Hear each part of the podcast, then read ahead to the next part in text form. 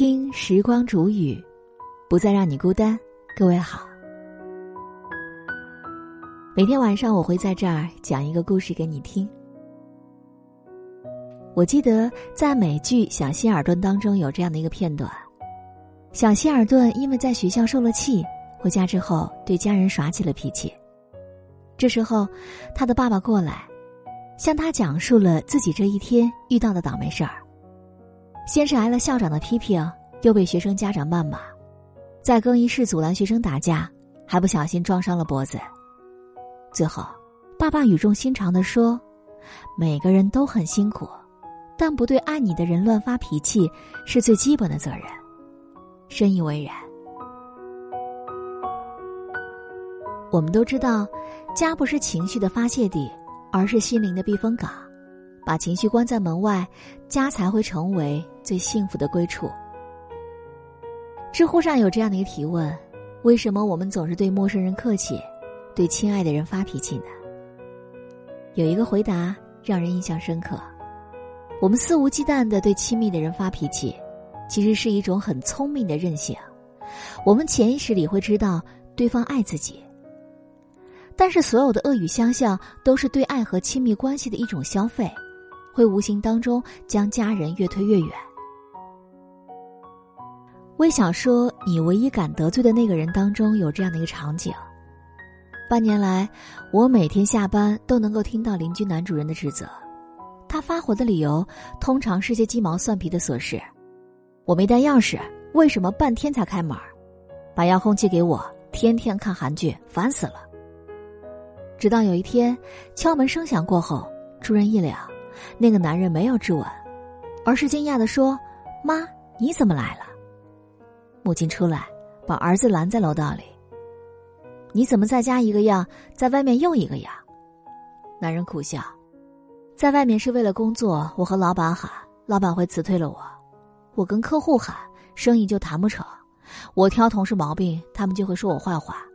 没办法，只能回家里发泄。”生活中有很多人像这个男人一样，把在外受的委屈、生的闷气，通通发泄在家人身上。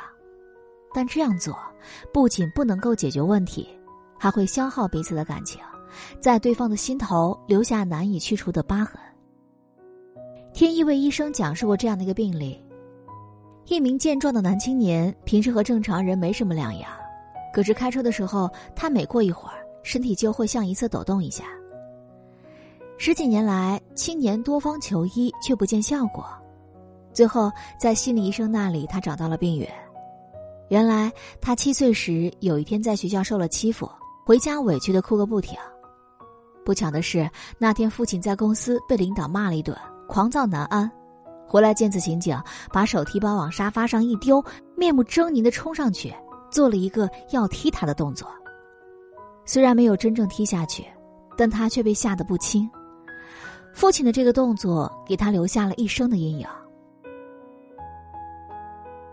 威廉·贝纳德在《哈佛家训》当中写到过这样的一句话：“不要认为家人不会介意你的伤害，伤害就像是在篱笆上钉钉子一样，即便把钉子拔出来了，还是会留下痕迹的。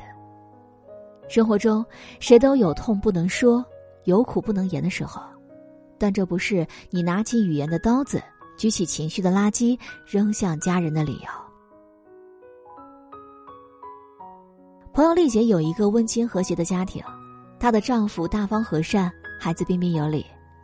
去她家做客的时候，发现她的门上挂着一个木牌，上面写着：“进门前请抛去烦恼，回家时请带着微笑。”我好奇的问他：“我也会时常提醒爱人，不要带着怨气回家。”可是他总当耳旁风，你用木牌提醒真的有用吗？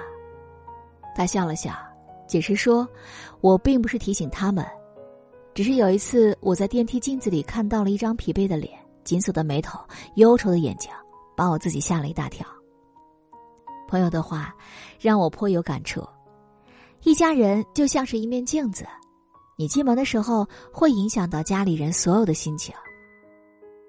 这个世界上从来不缺少幸福的家庭，缺少的是懂得进门表情管理的人。曾看到过一个很感人的故事，在一个贫困家庭当中，不幸的事情接二连三的发生。先是孩子分数不够，入学需要交昂贵的择校费，然后父亲下岗，断了经济来源。母子俩沉寂了良久，整个家里乌云密布，但面对突如其来的变故，父亲却始终平和镇定。因为年迈体衰，父亲找工作连连碰壁。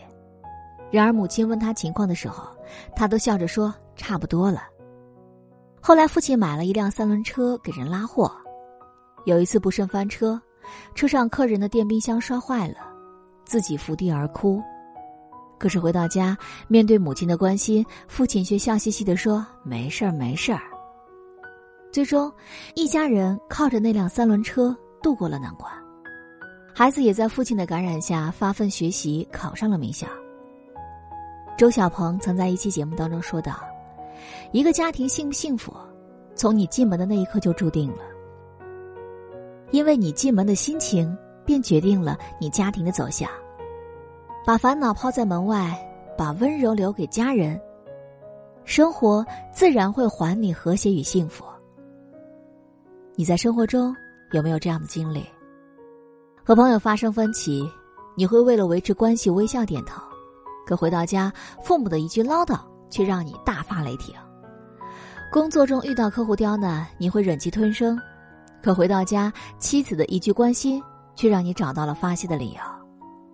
遇到冲突的时候，即便他人挑战你的底线，你也会保持自身的修养；可回到家，孩子的一声啼哭，却让你火冒三丈。